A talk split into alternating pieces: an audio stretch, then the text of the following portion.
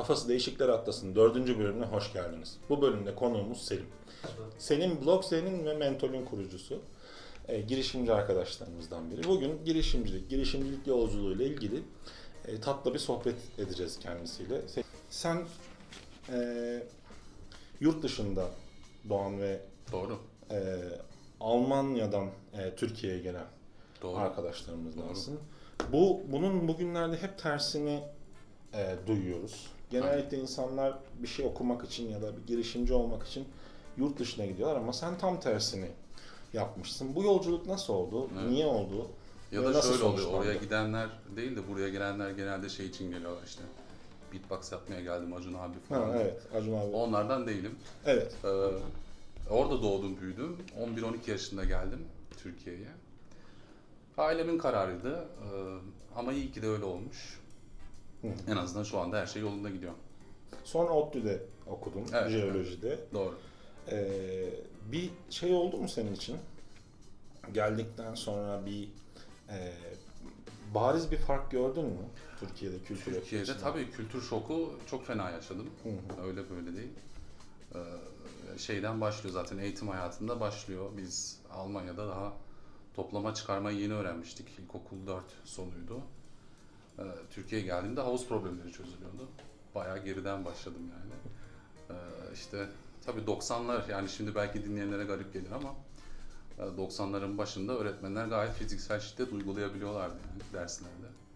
Onları da yaşadık. Bol bol sıra dayağı falan yedik yani. Ee, tabii ki çok büyük bir kültür şoku oldu. Çünkü biz daha karşıdan karşıya nasıl geçilir, hangi çatal bıçak kullanılır öğrenirken birden kesirli sayılara geçtik yani. Hızlı Araydı, bir geçiş oldu. Yani. Geçiş tabii ki kültür şoku ve biraz geride kalma oldu. Senin jeoloji de enteresan bir tercih. Evet. Ya dışarıdan öyle bakılıyor. Benim hedefim hep iyi bir üniversiteye gitmekti. Ee, tabii kazandığım senede şimdi galiba çok daha düşük puanlarla gidilebiliyor.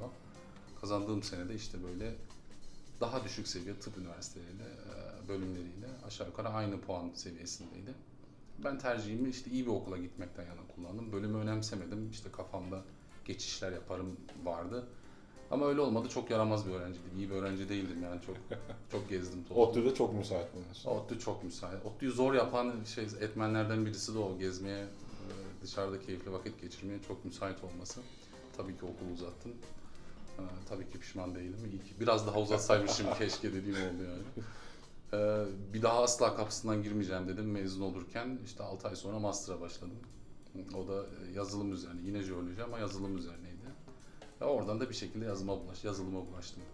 Sonrasında da kurumsal diyeceğimiz firmalarda aslında önce, güzel bir kariyer. Evet evet. Önce danışmanlık firmalarında küçük, daha sonra kurumsal firmalarda. Zaten danışmanlık firmaları birazcık jeolojiyle alakalıydı ama daha çok bilgisayar tarafındaydı. Hmm.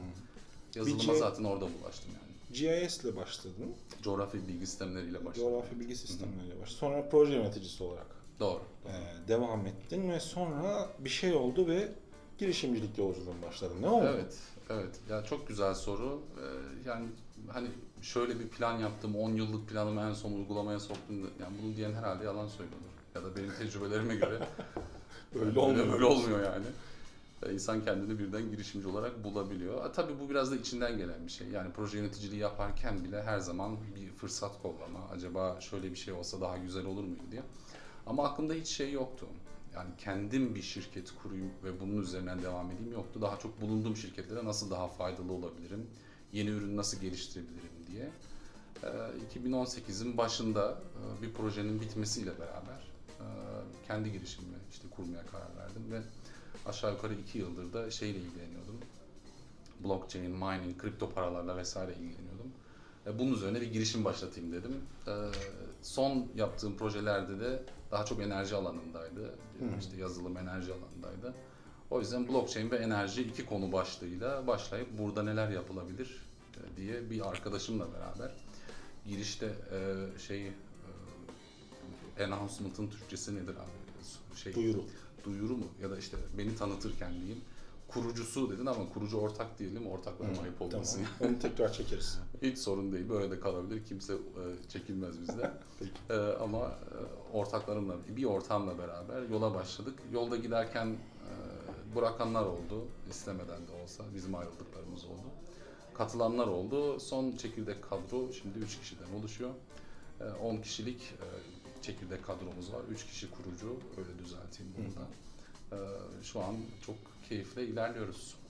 Hikayemizi özetle bu şekilde. Aslında şeyle başladı. Bu, bunu her zaman söylemek istiyorum. Bir arkadaşımı aradım. Teknokent'te çalışıyordu. Y F Y'deydi o zaman. Başak'ın arkadaşı Didem. Buradan selamlar eğer dinliyorsa. Didem'i aradım. İşte dedim böyle bir şey düşünüyorum. Ben de artık orada çalışmıyorum. Arkadaşım Başak devam ediyor. Onun numarasını verdi. Başak'ı aramamla başladı. Aa dedi, bizim yeni fikirler, yeni işler var. Oraya gel. İşte ilk adım girişimcilik. Ondan sonra ODTÜ Teknokent'in işte San Francisco'ya var. Growth Circuit. Growth Circuit'in bir programına biz yandan dahil olup ana ekibe giriş yapabildik. iki bin on sekiz'de şeye gittik. San Francisco'ya gittik orada. Hmm. İşte Drake Hero Training'e katıldık. kırk gün kadar orada kaldık. Oradan geri geldik. Ondan sonra yatırımcı maceram başladı. Eğer sorun varsa hemen durayım şimdi çünkü biraz sonra başlıyor. Önce şuradan başlamak Tabii. istiyorum. Şimdi dedin ki biz önce alanı belirledik. Evet, blockchain ve enerji alanını belirledik. Bildiğimiz alanlar olsun dedik. Evet. Ee, bu alanı seçerken hakim olduğumuz alanı seçtiniz. Evet. Ee, sonra buradan bir çözüme yürümeniz önce nasıl oldu? Sonra da e, bu sürecin sonunda olgunlaşan çözüm, yani o çözümün olgunlaşması süreci nereden başladı? Evet. Hani alandan başladınız ve bir iş fikrine nasıl geldiniz? Süper. Çok kapsamlı bir soru. Cevabı biraz uzun olabilir. Öncelikle şunu söyleyeyim. Biz alana çok hakim olduğumuzu sanıyormuşuz. Yani içine girdikçe aslında çok da değilmişiz. Onu fark ettik. Hı. Çünkü bu alanda zaten uzmanlaşan kimse de yok. Bir kaynak da yoktu. Biraz da kendi yolumuzu kendimiz bulduk. Biz şöyle düşündük. İşte her şey artık paylaşım ekonomisine geçiyordu. İşte Airbnb'ler çoğalıyordu. Artık finans işte merkeziyetsiz bir hale dönüşüyordu. Acaba enerjide böyle bir şey yapılabilir mi? Özellikle faturalandırmalarla ilgili. Böyle güzel bir fikirdi. Ama tabii işin içine girdikçe olması neredeyse mümkün olmayan bir fikir olduğunu fark ettiğimiz bir amaçla yola çıktık biz. Hedefimizde şu vardı. İşte insanlar çatılarından elektrik üretsinler solar panellerle. Bunu da komşularına satabilsinler tüketmedikleri zamanda ee, gibi bir fikrimiz vardı. Ancak hem enerji sektörünün işte geçmişi hem de mevcut altyapı hem teknik yani hem fiziksel altyapılı yapılar hem de regülatif altyapı şu an buna kesinlikle müsait değil. Biz hani iyi bir duvara tosladık. Ama aklımızda bir ürün vardı. Bu ürün şunu yapıyordu. Enerjinin üretimini ve tüketimini eşleştiriyordu. İşte sen çatından üretirken ben de o anda tüketiyorsam senin enerjini almış oluyorum. Çünkü dün ürettiğin elektriği bugün tüketemiyorum. Çünkü Hı. elektrik depolanmıyor. Çok temel bir konudur bu.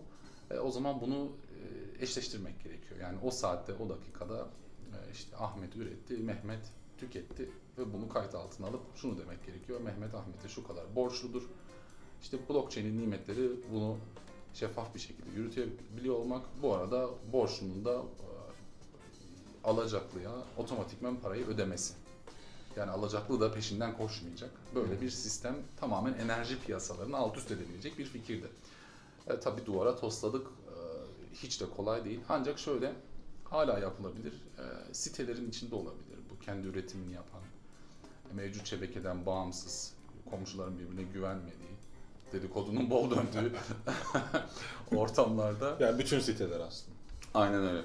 Bütün sitelerde ya kendi üretimini yapan, özellikle de enerjinin depolanabilmesiyle beraber, işte pil teknolojisinin gelişmesiyle beraber çok çok olası. Bir site düşünün, herkesin Tesla sahibi olduğu, ikişer üçer tane olsun bir de bu, evlerinde solar panellerinin olduğu vesaire, bu sitenin içinde gayet de uygulanabilir bir şey. Yani öyle. Sonra bu BlokZ fikri sizi hızlandırıcıya götürdü. Evet.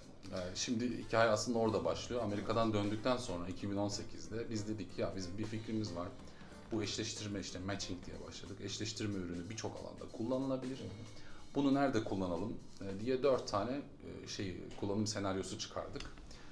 Dördüne de sırayla baktığımız zaman işte az önce bir tanesini söyledik, enerji ticaretiydi. Dördünün içinden ürünleştirilebilir bir tanesini seçtik. O da yenilenebilir enerjinin kaynağının ispatlanması üzerine. O da şu demek, bir enerji şirketi, elektrik satan, elektrik perakende şirketinin sattığı elektriğin kaynağını ispatlayabilmesi müşterisine. Bu bir havuz sistemi normalde. Herkes aynı havuza elektrik veriyor, herkes aynı havuzdan elektrik alıyor. O zaman kimin elektriğini tüketiyorsunuz bilmiyorsunuz. Ama müşterilerden yenilenebilir enerji talebi geldikçe kaynağını ispatlamasını da istiyor elektrik tedarikçisinden. İşte evet. Buna bir çözüm sağlayan bir ürün, bizim matching'in kullanılabileceği bir ürün üzerinde düşündük. Bununla beraber Borusan Enerji ile bir P O C yaptık. Yalçın'a da selamlar buradan. Ee, dedi ki ya gelin deneyelim bakalım. Biz ürünü geliştirdik. Çok güzel bir hikayemiz var orada. Bayağı başımıza komik olaylar geldi. Yani bir, bir gün önce işte ürünün çalışmıyor olması, bir gün sonra toplantıda hala çalışmıyor olması ve toplantının içine benim işte laf kalabalığı yapıp on dakika sonra ürünü çalıştırabilir hale gelip yazılımcılarla. Burasını kesmeyeceğiz. Yalçınlara anlattım bunu çünkü daha sonra hiç sorun yok. Ee, ürünü orada toplantıda çalıştırıp işte çalışan kısımlarını gösterip hızlıca kapatıp nasıl güzel miydi deyip oradan Almanya'ya bir yolculuk. Borusan M B B ile birlikte Karlsruhe'ye gittik. Ee, M B B'nin merkezine. Orada gösterdik. Oradaki muadil startup'la karşılaştık. Onlardan daha ileride olduğumuzu gördük. Yani çok gurur duydum. E, bu iş olur dedim. Çünkü işte Almanya, enerji, süper eğitim, e, ağrılık karşımızda. Ama bir baktık ve işte öyle değilmiş. Biz gayet çok daha iyi bir iş çıkarmışız. Oradan bunun peşine takıldık ve şeye başvurduk. E, yatırımcılara başvurmaya başladık. Almanya dönüşü. Tabii önce Türkiye'den, Türkiye'den başladık. başladık. Aynen. Türkiye'den başladık, işte yarışmalara katıldık, birincilikler oldu vesaire, ödüller aldık. Güzeldi yani her şey ama hep şöyle oluyor, aynı ben şu an oturduğum gibi bir kişi oturuyor, daha önceden böyle güzel bir exit yapmış, bir yatırımcı olmuş. Ondan sonra ya da yatırımcıyı temsil eden, o şirkette çalışan, yatırımcıymış gibi davranan, çok iyi başarıyorlar bunu. Böyle kahvesini yudumluyor, bacak bacak üstüne atıyor, bayağı atıyor, sallıyor yani şöyle yatırım yapıyoruz, böyle falan filan diye. Sonra yurt dışından şeyi öğrendik. Şu tür sorular sorun diye sorular e, sormayı öğrendik. Ne gibi, ne kadar fonunuz var, ne kadar sürede harcayacaksınız, ne gibi şirketlere yatırıyorsunuz deyince rahatsız olmaya başlıyorlar. Ya bir dakika karşımızda şey, çünkü çok alışmışlar ya o etkinlik senin, bu etkinlik benim, orada hava atayım, burada hava atayım. Sanki cebinden çıkarıp milyon dolar koyuyormuş gibi havalarla e, çok fazla şeyle karşılaştım, yöneticiyle karşılaştım. Çok fazla isim vermemeye çalışacağım. Bir tanesine hakikaten kıl oldum. Zaten ondan sonra biz e, yurt dışına yöneldik, Türkiye'den vazgeçip. O da şu oldu, e, yine etkinliklerden birinde tanıştığımız bir temsilci daha sonra beni arayıp işte biz sizi İstanbul'a bekliyoruz. O aralarda İstanbul'la Ankara arasında mekik okuyoruz. Yani o etkinlik senin, bu etkinlik orada işte şey yapıyoruz, sunum yapıyoruz. Burada demo yapmaya çalışıyoruz. Ürünün de üyüsü yok yani daha bu arada ama yani bir şeyler var, bir fikir var ve olabilir olduğunu düşünüyoruz. Bir tek Borusan'la yaptığımız demo var. Onun dışında pazarlanabilir hazır bir ürün yok.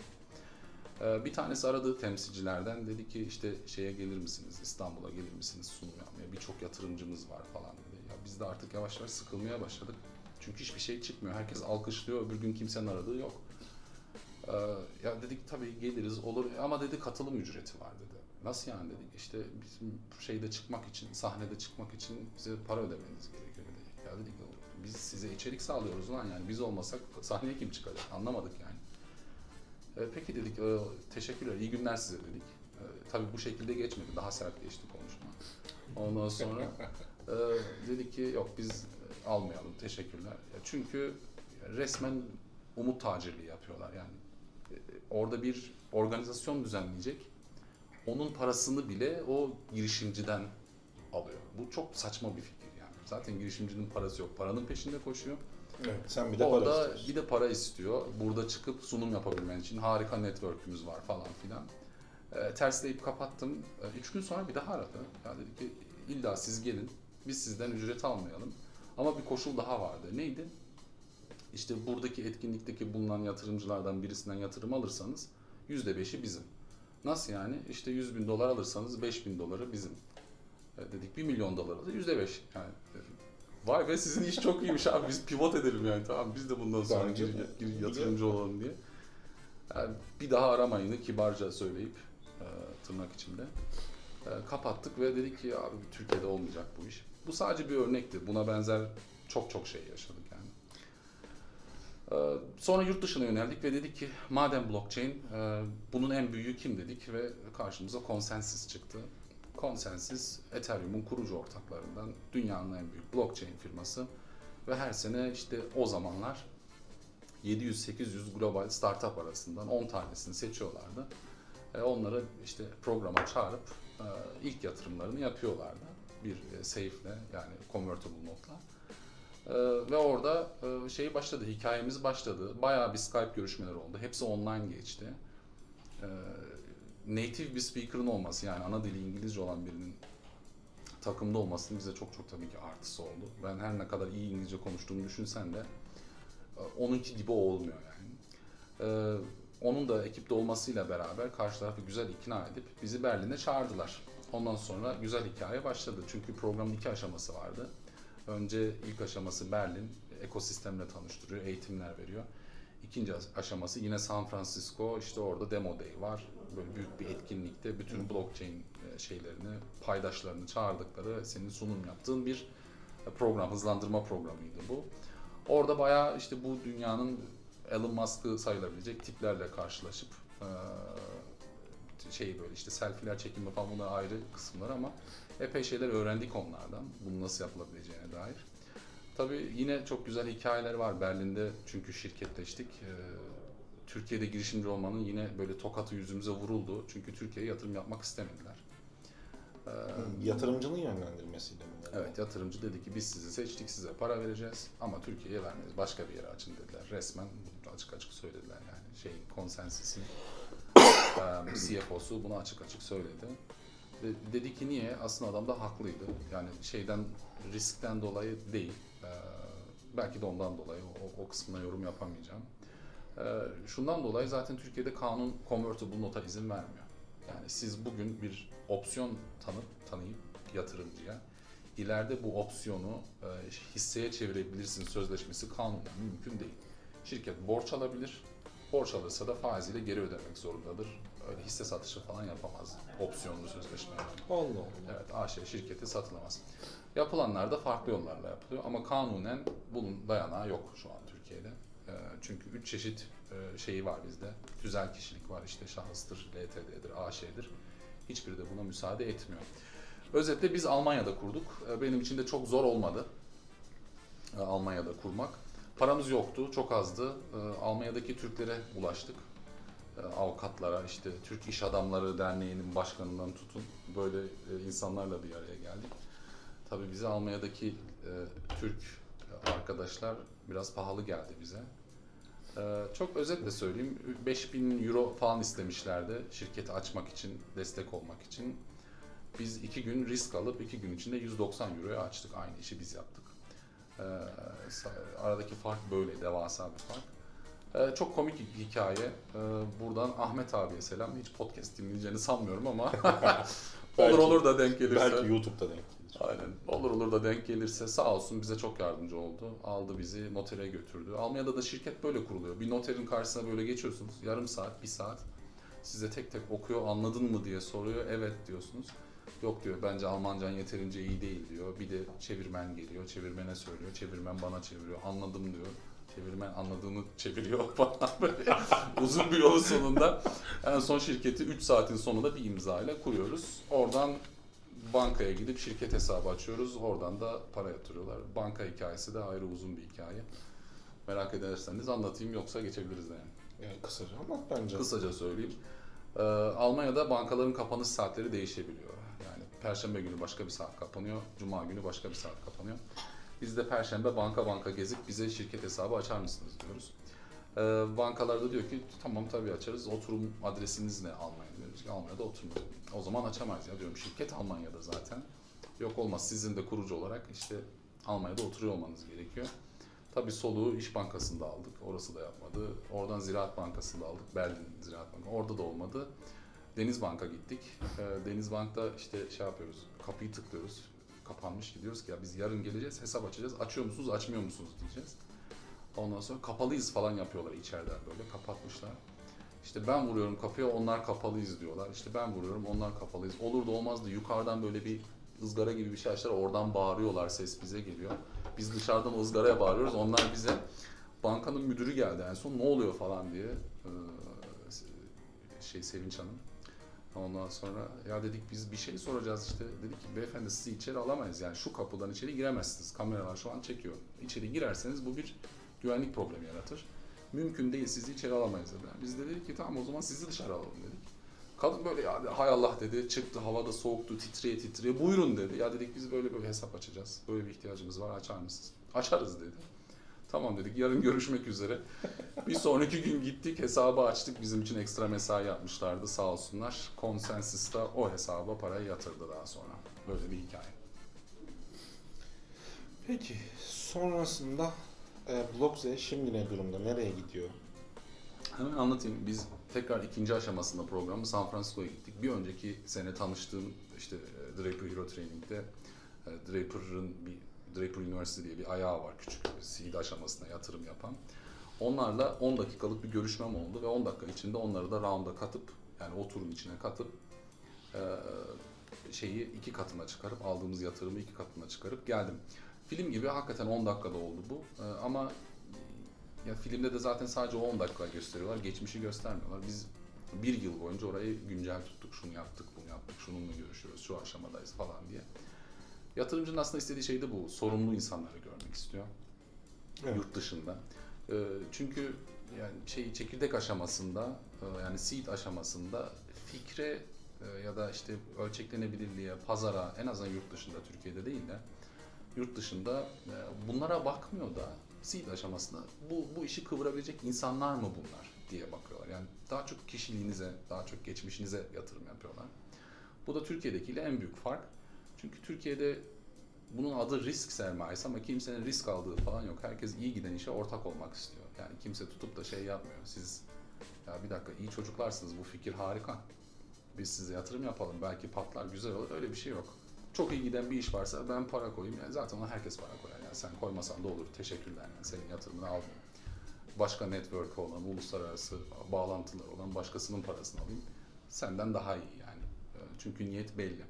O yüzden Türk yatırımcısına biraz kızgınım ama şunu da çok iyi anlıyorum. Yabancının elinde sonsuz kurşun var. Yani adam dolar basabiliyor ya. Eskiden altın karşılığı vardı, o da yok. Sonsuz para basıyor. Ne yapıyor? Bir sürü kurşunu var. Taramalı makineyle böyle herkese ateş ediyor. Bir tane kuşa gelir nasıl olsa. Bizim elimizde bir kurşun var. Şimdi ne yapsın? Yani doğal olarak herkese yatıramıyor. İyi birini bulmaya çalışıyor. O da alabildiği kadar nişan alıyor. O da alabildiği kadar nişan alıyor yani. Ve sen oraya denk gelmiyorsun. Yeterince etli butlu olmuyorsun. Tamam yani. Ama çok bu anlaşılır kadar, yani. Bu kadar nişan alıyor. Ama gene oran olarak baktığın zaman daha düşük kalıyor. Oran, başarı oranı mı? Evet. Ee, bilmiyorum, ben sanırım öyle düşünmüyorum yani. Gayet yatırımları başarılı Türk yatırımcıları.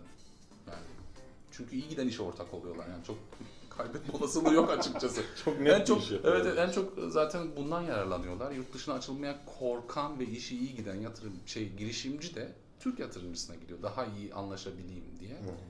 O yüzden ben öyle düşünüyorum. Ben başarı oranını fena bulmuyorum. O da ama doğal bir sonuç. Yani zaten iyi giden bir işe giriyorlar. Öyle yani. İşte hı, peki. Sonra bir yerde BlokZ ürünleşti. Evet evet, evet o, oraya atladık, haklısın. Pazara gelelim. Şimdi şöyle oldu, biz e, bir müşterinin, isim verip vermeme konusunda bile olamadım, kapısında yattık uzun süre. Aslında web sitemizde falan da yazıyor ama ben söyleyeyim, isteyen bakabilir.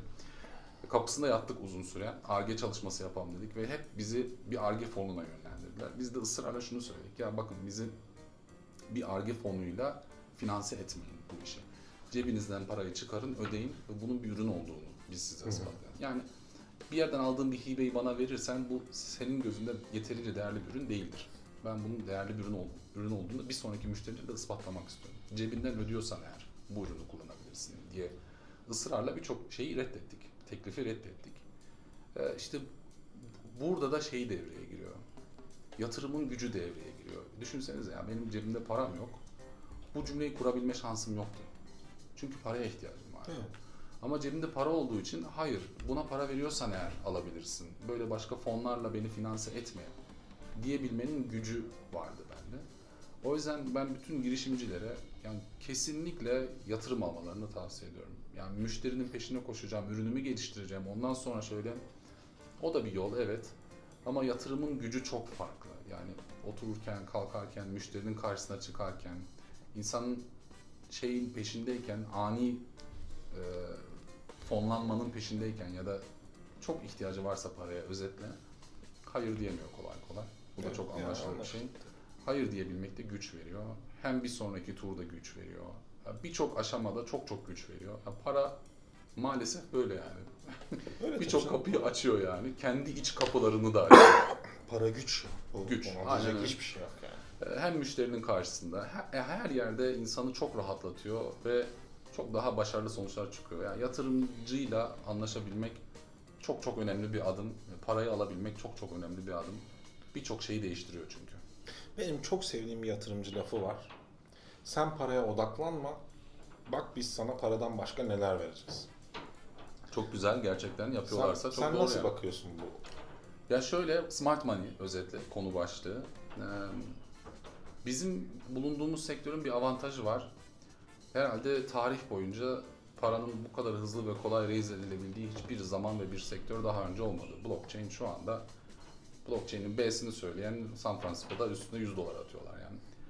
Ee, tabii ki abartıyorum. Yani evet, o kadar da kolay değil. Ama ya eskiye nispeten çok çok daha kolay. Bir kere e, şey var, crowdfunding denilen bir şey var. Gerçekten e, çok rahatlıkla fonlanabiliyorsunuz. İyi bir fikirle herhangi bir D A O'ya gidin şu anda.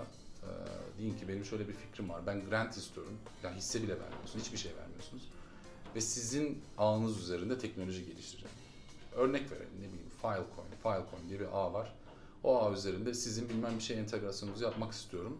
Filecoin diyor ki ben zaten para raise ederken, money raise ederken yüzde beşini benim teknolojimi kullanacak olan startuplara ayırmak üzere para raise ettim diyor. Hmm. E, bu yüzde beş ne kadar diyorsun? Çok değil ya diyor, işte iki yüz milyon dolar falan diyor. Nasıl yani? Grant olarak vermeye hazır iki yüz milyon dolar tutuyor ve atacak insan arıyor çünkü kendi network'ünün kullanılmasını istiyor. Yani bugün gelişi güzel söylüyorum. Türk bir C E O'nun olduğu bir network'ten bahsedelim. Avalanche'tan. Avalanche'ın C E O'su Türk. E, deyin ki ben Avalanche ekosisteminde bir ürün geliştireceğim. Bana para verir misiniz dediğinizde hemen bakarlar. Ürün var mı gerçekten? İşe yarar mı yaramaz mı değil. Bu çocuklar doğru mu söylüyor diye. E, üstünüze para atarlar ve şey de istemezler. Hisse de istemezler. Yani yeter ki kullanılsın ve gelişsin diye. Blockchain'in böyle bir avantajı var. Konumuz smart money'di. E, tabii ki şunu istiyorsunuz, yani size sadece para verilmesin, e, birazcık da işin içinden birisi olsun, endüstriden birisi olsun e, ve sizi doğru kişilerle tanıştırsın. Ben kırk yaşındayım şu anda. E, öğrendiğim bir şey varsa o da tek başına bir iş yapamazsın. E, dünya öyle bir dünya değil. E, ölçeklenebilir bir iş yapmak istiyorsan eğer iyi bir ekip kurmalısın. O ekibinde diğer iyi ekiplerle ağının olması gerekiyor. E, bu ancak beraber yapılıyor. Bizde durum böyle. Şu an bir örnek verebilirim. Mentol'e daha geçmedik. Hala BlokZ tarafındayız, evet, değil mi? Ona geçelim, o zaman anlatırım onu. BlokZ'nin artık bir müşterisi var. Hatta üç tane müşterisi var. Ekibi büyüttük. Çok iyi bir marketingçimiz var. Şu anda çok memnunum. Umarım onunla beraber, çünkü Türkiye pazarını kapatmak üzereyiz. Bir tane daha müşteri var. O müşteriden sonra tüm hedefimiz Avrupa pazarı olacak. Hmm. Ardından inşallah olursa Amerika. Asya'da pek gözüm yok şu anda, öyle söyleyeyim. E, çünkü tanımıyorum o piyasayı. Sanki onlar hep görüp "Aa, biz bunun fasonunu yaparız" deyip daha iyisini yapabilirlermiş gibi geliyor. Yani o yüzden orada bir gözüm yok şu anda. E, ama evet, Avrupa, e, Middle East, e, işte Orta Doğu ve e, Amerika'da gözümüz yeter var. Yeter zaten yani size de bu pazar. Ya hedef küçük bir olmalı. Pazar değil yani. Ya, Türkiye çok küçük. Onu söyleyeyim. Tamam. yüzde bir.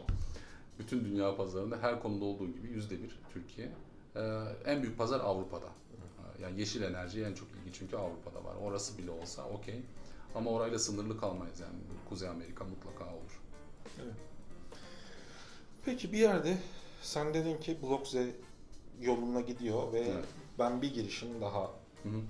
E, Biz. E, ha, onu soracağım. Aynı evet, ekiple misiniz? Aynı ekip, evet. Aynı ekiple dediniz ki bir girişim daha evet, e, kuralım ve evet, Mentol'ü. Aynen. Şimdi şey, e, BlokZ'nin ürünün adı Greenlink. E, Greenlink enerji tedarikçilerinin müşterilerine yeni bir hizmet sunmasını sağlıyor. Bir ürün ayrıştırıcı olarak e, faaliyet gösteriyor. E, Mentol ise çok farklı. Mentol tamamen e, Web üç odaklı, tamamen kendi kendine çalışan, e, şirketinin sahibi olduğu bir ürün bile değil. E, blockchain ile içli dışlı olanlar bilirler. Bir D A O kuruyoruz. D A O ürünün sahibi olacak ve her şey open source bizde. Her şey açık kaynaklı olacak. Peki her şey açık kaynaklıyken nasıl para kazanıyorsunuz? Bütün konu bu. Ee, şöyle, biz bir lisans yapıp da ondan devamlı, ya ben torunlarıma şey bırakmıyorum, böyle bakkal dükkanı bırakmıyorum. Ee, benim amacım e, gerçekten dünyada işe yarayan bir ürün çıkarıp e, o ürünün, e, işte blockchain'de genel olarak mantık şöyle çalışıyor. Bir ürün çıkarıyorsunuz, o ürünün de bir jetonunu çıkarıyorsunuz, token dediğiniz şey. Aynı diyorsunuz ki bu ürün içine bu jetondan attıkça çalışır diyorsunuz. Ürün çok güzelse insanlar o jetonu satın alıyorlar, ürünü kullanabilmek için. Hı hı. Siz de bu ürünü basan kişi oluyorsunuz, sizden özetle jetonu satın alıyorlar. Siz de buradan para kazanıyorsunuz. Ee, tabii sınırlı sayıda çıkarıyoruz. Yani işte sınırsız olan jetonlar var, projeden projeye göre değişiyor. Sınırlı olanlar var. Biz sınırlı bir sayıda çıkarıp bütün hakimiyeti bu fonksiyonu kullanan, bu makineyi kullanan, bu jetonla çalışan makineyi kullananların hakimiyetine bırakacağız. Onlar devam edecekler arka planda onu kullanmaya. Benim de elimde toplam tokenların işte yüzde bilmem kaçı benim şahsi olarak Selim'in cebinde, ortakların cebinde. Zamanla ya bunu satıyor olacağız. Yani aslında exit'i şimdiden belli olan, bütün business modeli şimdiden belli olan bir projeden bahsediyoruz. Evet. En güzel yanında şu, çok fazla kağıtla kürekle uğraşılmıyor. Yatırımcı bile bugün o jetonu satın alıyor. Diyor ki ya ben bu fonksiyonu işe yarayacağını düşünüyorum. Bana bu jetonlardan sat. Çünkü bu jetona talep artacak ileride. Bu fonksiyon çok güzel. Bu jetona talep ilerler. Şimdiden yüzde onunu satın aldı yatırımcı. bir milyar token'ın yüzde onunu satın aldı bile. Ee, bizde hikaye bu. Ne yapacak Mentol? Mentol şunu yapacak. Blockchain'de herhangi bir aktivitenin, yani bu şey olabilir, token gönderme bile olabilir, N F T yaratmak olabilir, her şey olabilir. Herhangi bir aktivitenin bir enerji harcadığını biliyoruz. Hı hı. Az veya çok, yani eğer Ethereum'sa çok, Bitcoin'sa çok, işte diğer networklerde az, çok az. Az veya çok enerji harcıyor. Bu enerji de bir karbon emisyonuna sebep oluyor. Bu karbon emisyonunu otomatikmen kompanse edebilecek bir smart contract yazdık. O smart kontrakta jetonunuzu attığımız sürece sizin bütün ayak izinizi siliyor arka planda. Bunu da otomatik bir şekilde yapıyor. Nasıl yapıyor? Gidiyor karbon krediyi alıyor. Otomatikmen sizin adınıza diyor ki bu işlemin karşılığını şu anda biz arka tarafta offset ettik ve bu işlem artık yeşil oldu. Yani Jay-Z yarın çıkar bir şarkı çıkarır. Bunun N F T'sini yapar. Sonra bir hayran çıkar der ki ya şu kadar karbon salınımına sebep oldun. Allah cezanı vermesin. O da direkt gelip Jay-Z de der ki ya Allah beni kahretmesin, şu Mentol token'dan bir tane alayım, bu jetona atayım da şu şarkıyı bir yeşil yapsın da ben kurtulayım bundan desin. Ee, bu çok tabii hani e, komedi gibiydi anlattığım şey. Ee, ama evet, bütün N F T'ler yeşil yapılabilir, bütün transaction'lar yeşil yapılabilir, bütün smart kontratlar yeşil yapılabilir. Bu ayrıntıya girmek istiyorum. Şimdi bir transaction'ı yeşil yapmaktan bahsettik ama az önce bizim fonksiyonumuz gibi hali hazırda blockchain'de kendi kendine çalışan fonksiyonlar var. Her bir kişi o token'u, o fonksiyonu attığı zaman o fonksiyon bir işlem yapıyor. Bu işlemde bir karbon emisyonu oluyor. Biz o fonksiyonu da takip edip şey diyebiliyoruz. Bu fonksiyon karbon emisyonuna sebep oldu. Yeşil yapmak ister misin diyoruz. Evet derse bizim fonksiyonumuz devreye giriyor ve bizim jetonumuzdan atıyorlar. Bu güzel bir e, analoji. E, yani bir e, kollu bir makine gibi jeton attıkça çalışan. Jetonları token dedikçe insanlar da daha iyi oturuyor çünkü yıllarca blockchain anlattık insanlara, analoji olmadan olmuyor hocam yani. Tabii tabii. Anladım. Analoji çok kuvvetli. Bu şey gibi aslında, karbondioksit ee, neydi? Salınım mı? Kar, karbondioksit hani emisyonunun ee, alınması ayak izi. Karbon hmm, şey mi? Ya. Karbon kredisi mi? Karbon kredisi gibi. Bunu blockchain için yapılmış olan. Evet, şöyle, biz karbon kredisi üretmiyoruz. Hı hı. Hali hazırda üretilmiş olan karbon kredilerinin aralarından token'a çevrilmiş olanları var. Biz etmiyoruz, onu da etmiyoruz. Hmm. Hazır tokenize edilmiş olanı var. Biz onu otomatikmen alıp kompanse hmm. ediyoruz. Çünkü hmm. şeye girmek istemiyoruz yani karbon kredisini tokenize etmek biraz regülatif bir iş. o, o konuya girmek istemiyoruz yani. Biz daha çok onu otomasyon haline getiriyoruz ve e, sürdürülebilirliği kolaylaştırıyoruz insanlar için. Aslında yaptığımız şey bu. E, bu ne durumda? Mentol ne durumda? Mentol şu anda oversubscribed. Ne demek bu? E, bir yatırım aşamasında, hı hı. daha e, tohum yatırım aşamasında, seed'de. Şimdiden ihtiyacımız olandan fazlasını topladık ama almadık parayı. Biz ihtiyacımızı belirledik ve o sınırda alacağız. Ama şöyle yapıyoruz. Ben rakam verebilirim. iki milyon dolar raise edeceğiz. Şu anda iki nokta beş oldu bile. Biz ikide onu sabit bırakacağız ama daha fazla yatırımcıyla görüşüyoruz. Çünkü smart money'e bakıyoruz gerçekten. Sadece para istemiyoruz. Bizi sektörde daha çok büyütebilecek yatırımcının içeri girmesi için iki üç hafta kadar daha turu açık tutacağız. üç hafta sonra kapatıyoruz turu. E, aktif mi Mentol? Aktif. Çalışıyor. Çalışıyor. M V P düzeyinde çalışıyor şu anda. Daha seed aşamasında çok iyi bile e, ürün olarak. E, ama e, şu anda şey yapabiliyor. Şunu bile yapabiliyor. Elinde mesela bir milyon dolar var. e, blockchain'de nasıl değerlendiriliyor? İşte gidiyorsun bir, bir lending protokolde veriyorsun. Sana faiziyle geri veriliyor. Eğer e, sen mesela büyük bir şirketsin, iyi para raise ettin. E, bir depsin yani decentralized app'sin. Elinde de çok fazla bir fonun var ve depinin de yeşil olmasını istiyorsun. Diyoruz ki bu parayı bize borç verin, borcundan kazandığınız faiziyle sizi yeşil yapacağız. Yani para harcamadan yeşil olmayı bile şu an garantiliyoruz. Ve bunu biz elimize alıp sağa sola koymuyoruz. Fonksiyonlar hep açık kaynaklıdır. Hı hı. Yani o, o benim dokunabildiğim bir para bile olmuyor. Her şey açık kaynaklı bir şekilde, kendi şeffaf bir şekilde. Şeffaf yani. bir şekilde. Ben sadece fonksiyonu yazıyorum. Fonksiyona bakıyor, eğer iki artı ikinin dört olduğunu düşünüyorsa benim fonksiyonuma güvenebilir. Yok beş olabilir diyorsa Allah kolaylık versin o zaman. Ona da yapacak bir şey yok, herkes de evet. müşteri olmasın. Yani. Yok. Evet. Kullanıcı olmasın. Mentol özetle iyi gidiyor ama hiç kolay değilmiş. Keşke bir e, iyi bir advisor'ımız olsaymış. Yani tekrar şirketleşme Türkiye'de olmadı. Offshore şirket kurduk. Offshore şirketin üzerinden ilerletmek çok zor olacak. Ve bunun herhangi bir regülasyona şey olmaması için, çakışmaması için herhangi bir regülasyonla çok ciddi anlamda avukatlık ücretleri ödüyoruz. Bize keşke bu konuda maalesef daha uygunlar olsaydı ki Amerika'da bir avukatın bir saatliği bin dolar. Öyle yani. Saatlerce alıyorsunuz tabii siz. Ya işte bir tane hiç istemediğim bir iş yaptı, nasıl olsa Türkçe anlamıyor. İstemediğim bir iş yaptı. Bir tane paper'ı revise ettim dedi, dört saat harcadım buna dedi, işte üç bin dokuz yüz küsür dolar bunun için. Bir de avukatlar şöyle çalışıyor, önceden ödüyorsun, on beş bin dolar atıyorum, hı hı. onun içinden harcıyor falan. Diyor ki üç saat şunu harcadım, iki bin doları buna gitti, beş saat bunu harcadım, beş bin dolarım buna gitti falan. Bir de kişiye göre işte Ahmet çalışırsa saatliği bin dolar, bir de Mehmet var, o süper. O çalışmasın abi ya, o çalışınca iki bin iki bin gidiyor. Ee, orada böyle yani öğle yemeğinde ne yesek diye düşünürken biz burada işte iki bin, bir kola alalım da iki bardağı bölüştürelim mi derken orada iki bin dolar alıyor adam yarım saatte. Ee, tabii yani bu işin şakası. Tabii. Hak ediyor mu? Sonuna kadar hak ediyor. Çünkü ben sonra yarın bir gün gümrükte e, arkadan kelepçelesinler istemiyorum yani. Offshore şirket gel bakayım falan demesinler. En doğrusu neyse onu yapalım diye onun peşindeyiz. O yüzden hak ediyordur. Peki senin girişimcilik yolculuğun bundan sonra nasıl gidecek? Ya tekrar söylüyorum, işte on yıllık planlarım sonunda öyle bir şey yok. Ee, var mı? Mentol'den sonra var. Bir tane daha var N F T üzerine. Ee, N F T çok ünlü olduğu için değil, kendim de arada bir N F T'ye yatırım yapıyorum. Ee, orada bir açıklık gördüm. Ee, yatırım yaptıktan sonra böyle bir belirsizlik anı yaşanıyor. Onu çözebilecek bir ürün var. Ben Mentol'u bitirdikten sonra o belirsizlik kalır mı? Zaten biz bunu konuşuyorsak şu anda işte Japonya'da iki kişi daha konuşuyordur falan. Yani kesin birileri düşünüyordur böyle bir ürün yapalım diye. Ama San Francisco'dan öğrendiğim bir sözle bitirebilirim. Fikir bir dolar, execution bir milyon dolar. Yani icraat. Çok güzel söylemiş. Aynen, fikir bir dolar, icraat bir milyon dolar. Bunu icra edebilecek birisi çıkmazsa biz yaparız. Çıkarsa başka bir şey buluruz. Ya da ondan sonra artık ben de yatırımcı olacağım. Ben de bacak bacak üstüne atıp kahve içip afra tafra yapacağım bunu.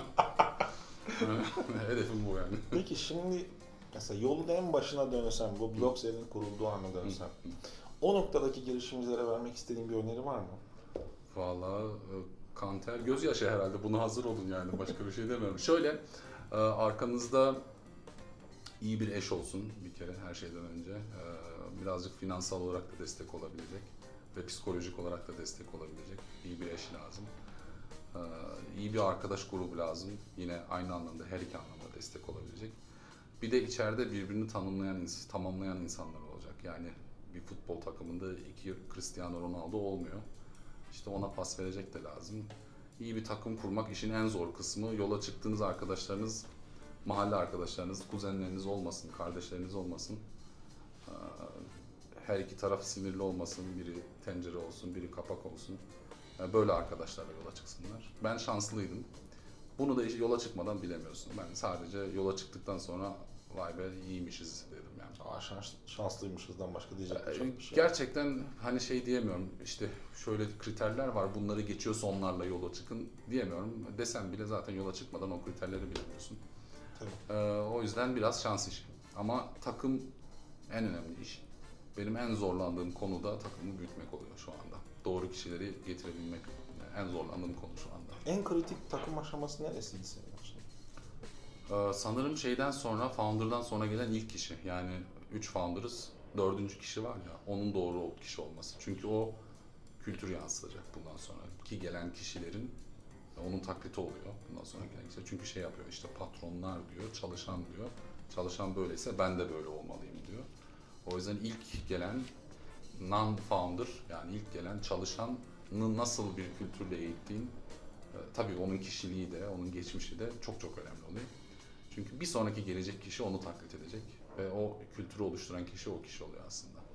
Belki bu e, çok önemli bir tecrübe olabilir yani. Evet, hakikaten öyle. Var mı söylemek istediğin bir şey? Yok, teşekkür ederim. Ee, umarım faydalı olmuştur dinleyenlere de, e, eğlenceli de olmuştur. Eğer şeyi görüyorlarsa bana yorum atsınlar. Abi senden yatırımcı olur, çok güzel bacak bacak üstüne atıp kahve içtim derlerse bana ulaşsınlar. Olmuyor derlerse nerede kendimi düzeltmem gerekiyor onu söylesinler. Yeterince iyi hava atamadın diye. Ondan sonra ben de yatırımcı olacağım. Kafası Değişikler Atlası'nın dördüncü bölümü bitti. Bu bölümde BlokZ'yi, Selim'in girişimcilik yolculuğunu, Mentol'ü, Türkiye'deki yatırımcıları, yurt dışındaki yatırımcıları ve blockchain'in yatırım ekosistemini konuştuk. E, girişimci arkadaşlar için kısa kısa önerilerimizi konuştuk. E, yorumlarınızı, görüşlerinizi lütfen bizimle paylaşmaktan çekinmeyin. E, bir sonraki bölümde görüşmek üzere. Hoşça kalın. Kapa kapa kapa kapa kapa.